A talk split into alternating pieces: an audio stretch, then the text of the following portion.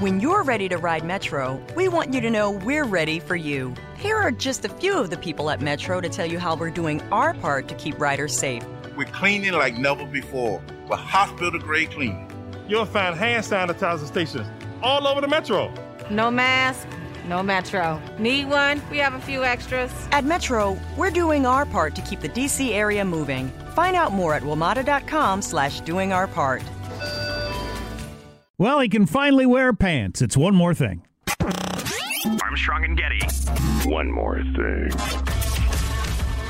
Before I get to the pants, you're still showing videos of the Tesla truck. Are you trying to psych yourself up for it, Hanson? Or oh what's yeah, the deal there? Yeah, without it's- question. This is uh, the Rivian that I'm trying to show you right now, which is a uh, a brand that's got some financial support from Ford, and it's got it's more traditional, but it's still got some very unique features to it. So these guys are going to go head to head over the next couple of years. So what what does Tesla call theirs? The Cybertruck. Yeah. Um, like I texted my brother and I said, "What do you think of the Tesla?" And he said, "It's ridiculous," which is the sort of answer I expected. But that's what I thought when I first saw it too. But I'm telling you, when I watched the videos, first of all, realizing how big it is, it's just an enormous Studley tank sort of thing. It's just, yeah, I want one bad. Look at the size of that thing. And you can get it with one motor, two motors, or three motors. Look at it driving next to a regular size sedan. My God. Three motors seems like plenty. Yeah, that one thing Yeah. I don't think people get about electric cars. Everybody buys the super expensive models, so because they feel like they need to have a big motor, like with regular cars, and so you end up, you know, so then it's a hundred thousand dollar vehicle. Well, you can't afford that probably. Um, you don't need that with electric cars. Even the small motor is going to be faster than most any car you've ever driven in your life. Um, but the three motor version is like a race car, the size of a tank.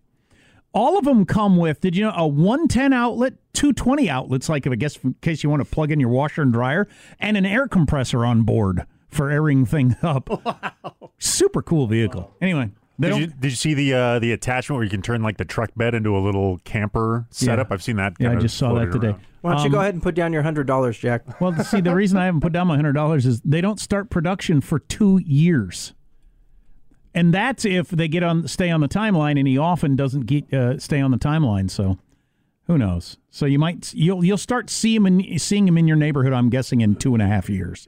That's a long time from now. I don't know about other people, but I can't think in terms of two and a half years for what car I'm going to be driving. Right. I'll probably be driving what I'm driving now, but I can't get excited about something for two and a half years from now. Okay, I wanted to run through a couple of things quickly. Nicolas Cage has signed on to play Nicolas Cage in a movie about Nicolas Cage. Have you seen this? No, but I bet he's going to be great at it. Yeah. He'll nail it. It's it's a movie that's about Nicolas Cage's professional life, his career, and his marriages, and his personal life, and stuff like that. Does it go into his penchant for spending million dollars on dinosaur bones? It's supposed to be a pretty uh, unvarnished view of him. He's a nut job, and an unvarnished view of of his life, and uh, he is going to play himself in the movies. But wouldn't that be a documentary? no, because you're not recording it as it's more of a reenactment than anything else. Because right. documentaries uh, involving like actual footage. And, Okay, and- so this would be a scripted read. Yeah, it's a scripted movie. It's like a biopic about Nicolas Cage, but he's going to play himself, Wow. that's which nobody's ever done before. eerily similar to. Uh, there's a movie Honey Boy that got released late, uh, recently. Uh, Shia LaBeouf wrote it and directed it, and it's about him being a child star. Right. But he plays the role of his kind of overbearing dad in the movie. Ooh. And it's supposedly really good and one of the more kind of brutal looks at the whole child prodigy star sort of thing. So did he get pushed into? Oh yeah, yeah. His dad was very much a stage parent. God. Uh, and and his dad's seen the movie, and it, apparently they've bonded over kind of now having understood the other person's perspective a little bit. But yeah, it's it seemed to have some healing factors in their family. But that the actors playing themselves, it's the toughest role of all, Jack. Okay. Um, I'm trying to come up with a book to read while we're off for a few days. I think I'll jump into a new book and uh, over the Thanksgiving break when this is being recorded, Thanksgiving of 2024. And um, this book, The Zookeeper's War, is out. I don't know if I actually read it, but I was intrigued by its premise. An incredible true story from the Cold War, centered in Germany. Apparently, we got into a Cold War with the Soviet bloc over a particular zoo um, over who could have the best zoo. So there in uh, in Berlin, there is a zoo on both sides of the wall, And so the uh, Soviet Union and uh, communist uh, Germans kept adding animals, and we kept adding animals to try to show which system was best. It was one of those weird Cold War things, you know, and it played itself out in, everywhere. I mean, when when um, when our boxer beat the Cuban boxer in the Olympics, it was seen as you know freedom beating communism. When our hockey team beat the Soviet Union, that was Right. freedom against communism. Same thing going on here with the zoo. So the Russians chipped in for a pair of for a pair of bears. Then Ho Chi Minh from uh, Vietnam sent an elephant to the zoo. Oh, Th- then the Kennedys gave a decrepit bald eagle to try to symbolize freedom, and it just it escalated from there. But kind of a funny idea. Oh man. We drug we dug up a lion somewhere to send over there, and so I might read that, I might not. And then this on why a guy got to finally wear his pants. This dude made one of those probably not well thought out bets that maybe some of us have made in our lives about sports teams. This guy was super into the Winnipeg Blue Bombers. That's a Canadian football team. Uh-huh. And he said he refused. He was not going to wear pants until they won the Grey Cup. And that's that's the Canadian Super Bowl. That's the Super Bowl. Yeah. Well, he thought that the team was pretty good that year in 2001 and they would win. Right. But they did not, and they oh. didn't until this year. So oh. for 18 long and frigid years up in Canada, In the Great White North itself. he has worn only shorts to weddings, to oh. funerals in sub zero temperatures. And he was finally able to put on a pair of actual pants when Winnipeg beat the Hamilton Tiger Cats 33 12 this past weekend. Wow. I wonder if he found them restricting in any way.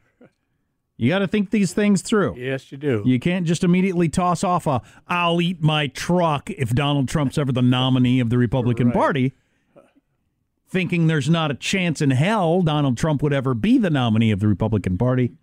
And then he becomes the nominee and the president. Well, that story And is then you don't eat your truck because it would kill you.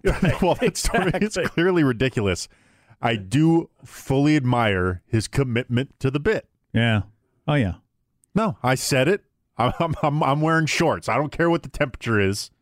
I wonder how old he was when he made that. So many ways to answer that question. Oh, hey, shut up. That was me. Sorry.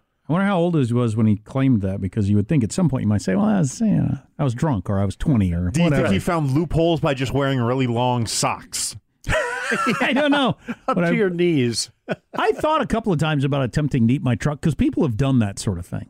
I vowed, if you don't know that, I vowed when people used to talk about Donald Trump running for president, it used to drive me crazy.